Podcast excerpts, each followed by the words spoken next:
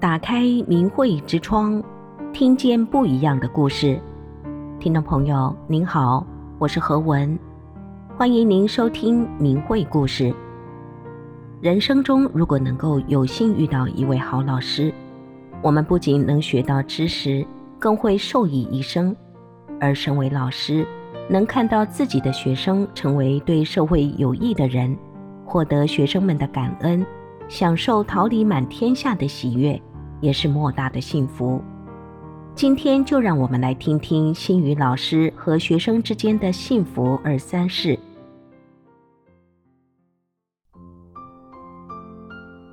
自杀是有罪的，是人生最大的错误。心语站在讲台前，关心地看着眼前这些压力山大的高三学生们，再次给他们讲起了人生课堂的知识。从常理而言，你对不起养你的父母，父母老了还指望你呢，你一走了之，留给父母无限的思念，于心何忍？心语说着，他看了一下班里的同学小文，接着说，从传统文化讲，自杀你要在另外的空间承受很多的煎熬，这可不像无神论教育你的那样一走了之。你们想一想，若人有一点不顺，一言不合的就轻生，那就是有100条命都不够用的。最后他鼓励学生们，也许我们此生的目的就是在生活的艰难忍耐中等待一个我们渴望已久的人生使命。这段话是心语特别说给小文听的。小文是一个看上去文静，实际上要强的女孩，她的成绩并不突出，课间时他常常出现在教室办公室，只是同样的问题他总是要问上好几遍，看着心语仍是一遍一遍重复的为他讲解，办公室里的老师都说，还是心语有耐心，换了自己早烦了。小文也感受到心语的用心，所以会和他谈起自己的心事。小文是家中最小的孩子，有2个姐姐，父亲不好好的干活养家，母亲身体不好，还要照顾卧床不起的爷爷奶奶，家中除了争吵还是争吵，别人都渴望周末回家，而小文却是害怕周末，害怕回家。再加上高3学业的压力，小文觉得自己是如此的失败，还曾经想过要轻生。元宵节的晚上，心语正准备吃元宵，突然收到小文的一封短信，老师，我已经失去了对生活的信心，我想要离开了。顿时心语没了胃口，赶紧的回了几条短信，但是小文没有回复，打他电话关机。于是心语就问小文班主任要他家人的电话号码，班主任回复说，小文整天就这些事，现在放假，我不管了。最后，心语拿到了小文姐姐的号码之后，但是也是同样的打不通。时间一分一分过得格外的漫长。心语只希望小文千万别出意外。终于，心语又收到了小文的短信：“老师，我没事了，谢谢您。”这时候，心语那颗悬着的心这才放下。为了彻底打开小文的心结，心语又一次一次地找到小文，鼓励他先从自己这里做好，用自己的善行去影响你的爸爸妈妈，去影响你的家庭。你要把欢乐带入苦难的家庭，一切都会慢慢地好起来的。一段时间之后，小文兴奋地告诉心语，这次周末回家的时候，爸爸居然给我买了一个小礼物。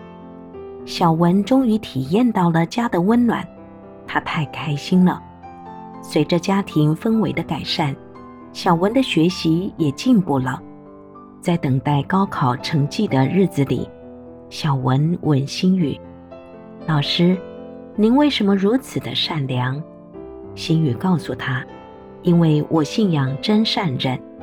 我是一名法轮大法弟子。小文高考的分数出来了，取得了满意的成绩。填报志愿时，小文又来请教新宇，结合他的分数、爱好和家庭状况，新宇建议小文报考免费师范生。不久，发榜了。小文的成绩刚刚过线，他考上了自己理想的专业，一切都刚刚好。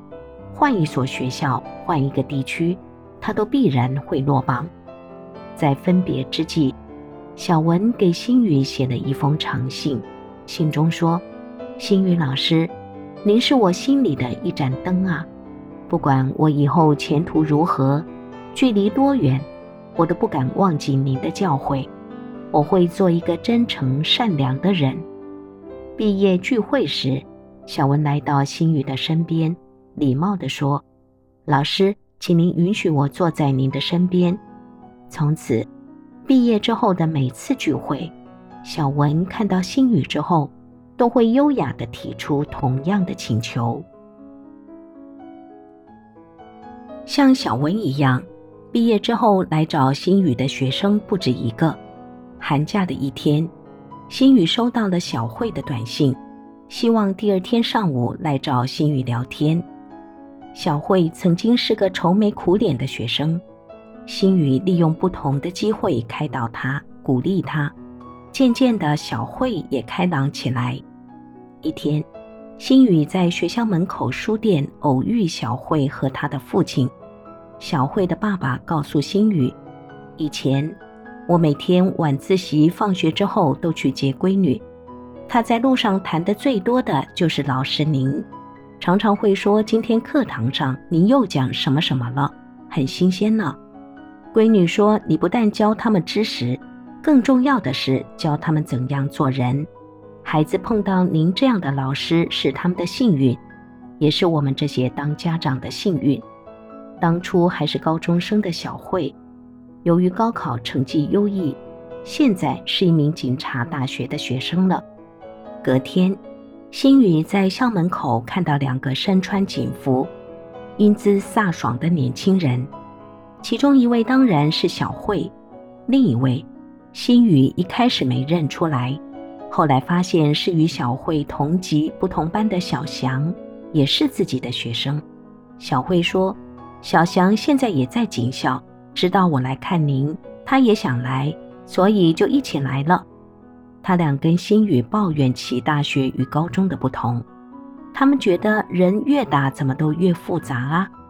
人际关系也不好处理。有智慧的新宇给他们讲了自己的心得，谈着谈着就谈到了法轮功。小慧说，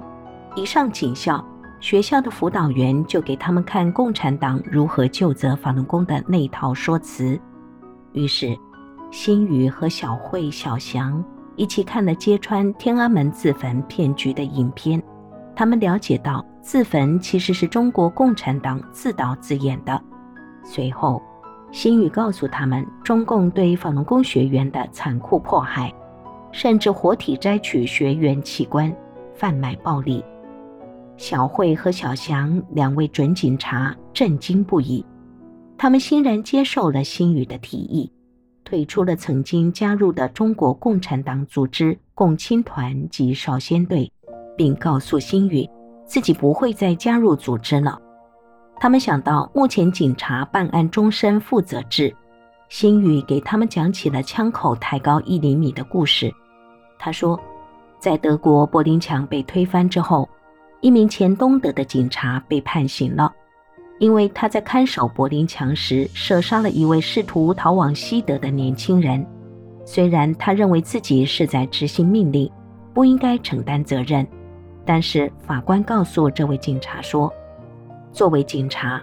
不执行上级命令是有罪的，但打不准是无罪的。作为一个心智健全的人，此时此刻你有把枪口抬高1厘米的主权，这是你应主动承担的良心义务。新宇特别嘱咐小慧和小翔两位学生，良心是最高的法律准则，并告诉他们，其实老师今天说了这么多，只希望你们将来能够做一个好人、好警察，真正的为老百姓做事，而不是当中共欺压百姓的工具，做任何事都要对得起天地良心。心语叮咛着自己的学生，记住，远离邪恶，守住良知，上天一定不会负你。听到这里，小慧说，谢谢老师的教导，我们一定谨记在心。然后她和小翔站了起来，一起向心语敬礼致敬，两人轻松地回家了。又有一天，心语下班刚走出校门，忽然听到有人对他喊，老师，我终于找到您了。循着声音，心语看到一对年轻人正快速地向他走来，他注意一看，惊呼地说，哦，小梦。小梦此时也激动地说，老师，您还认得我啊？心语一下子思绪回到了10多年前，当时小梦刚入高中，还是他班上的学生，但是心语遭到共产党迫害，他在校教学的时间只有2个月，和小梦短暂的相处过，但是小梦当时早就发现心语老师善良平和，于是和他谈起了家里的情况。小梦说，全家6口人，我有4个弟弟、妹妹和继母，都靠父亲打些零工养家糊口，经济情况一般，甚至有点捉襟见肘。心语鼓励小梦，生活的苦难压不垮有志气的人，要乐观向上。你看中共那么残酷地迫害法轮大法弟子，可他们依然内心平和，乐观向上，所以遇到什么困难都要挺住，雨过见彩虹，你要好好干，给弟弟妹妹们做个表率。小萌一听说，老师，我找您1次没有找到，门卫不让进学校，今天又来了，碰碰运气，结果这么巧碰到了您。小梦的话将心语的思绪又拽回了现今，他开始介绍身边的姑娘，这是我的妻子，我们前天刚刚举行完婚礼，今天特意来给您送喜糖。接着小梦递上了1袋喜糖，里面还多了1个红色的小纸袋。小梦说，老师，我们这次是来谢恩的，这个红色小纸袋是我们的一点心意，不多，6000元，请您务必收下，谢谢您对我的帮助，没有您当年的帮助，就没有我的今天。看着红包，心语明白了，当年小梦高考没发挥好，本科落榜，他告诉心语自己不甘心，想复读，但是家里的情况无法承担他复读的费用。心语当下的告诉小梦，你是一个善良的孩子，我来资助你完成复读的学业。小梦听到，感动得要哭了，这是他压根儿没想到的。第2年，小梦真的如愿考上了一所医学院本科。心语顿了顿神说，你的心意我领了，喜糖我收下，但这个钱我不收了，当初就是资助你的，压根儿就没想收回来呀。小梦告诉心语，自己和妻子在省内一家大医院工作，现在我们有房有车，收入还行，所以这个钱您真的要收下，并说道，因为丢了电话号码，所以过去10多年来未能联系心语。小梦的妻子赶忙地接上说，老师，小梦在我跟前不止1次地提到您，没有您当年的帮助，就没有小梦的今天，也没有我们的今天。他接着说，我的爸爸也是一名老师，还是一名公认的好老师，可当我把您帮助小梦的事情告诉他时，他说他做不到您这样，真的十分感谢您。他继续地劝道，请您务必收下，这不是钱，而是一颗感恩的心，我们没有给您利息，因为那是无法计算的，10几年前的6000元远比现在值钱，那可能是您小半年的工资，关键是这不是钱的问题，您这颗心是多少钱也买不来的呀。我们会永远地记得您的好。看着眼前的学生，心语在心中说着，孩子，你们今天的幸福真的来源于大法。是法轮大法伟大慈悲的师尊让我能这么做的。心语双目含泪，感叹着自己被法轮大法深深地熔炼着，又深深地影响了他的学生。临别前，心语告诉他们，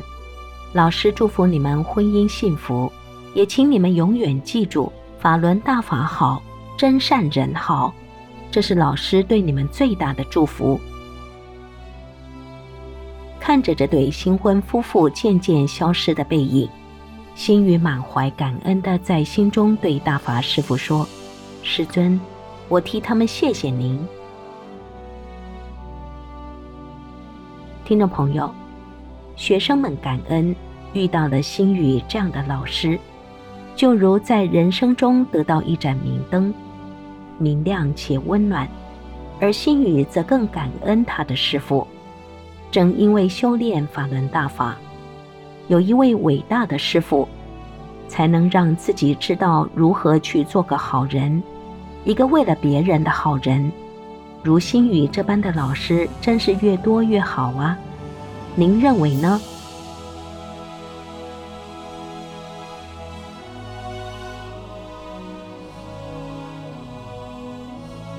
今天的节目就到这里了，谢谢您的收听。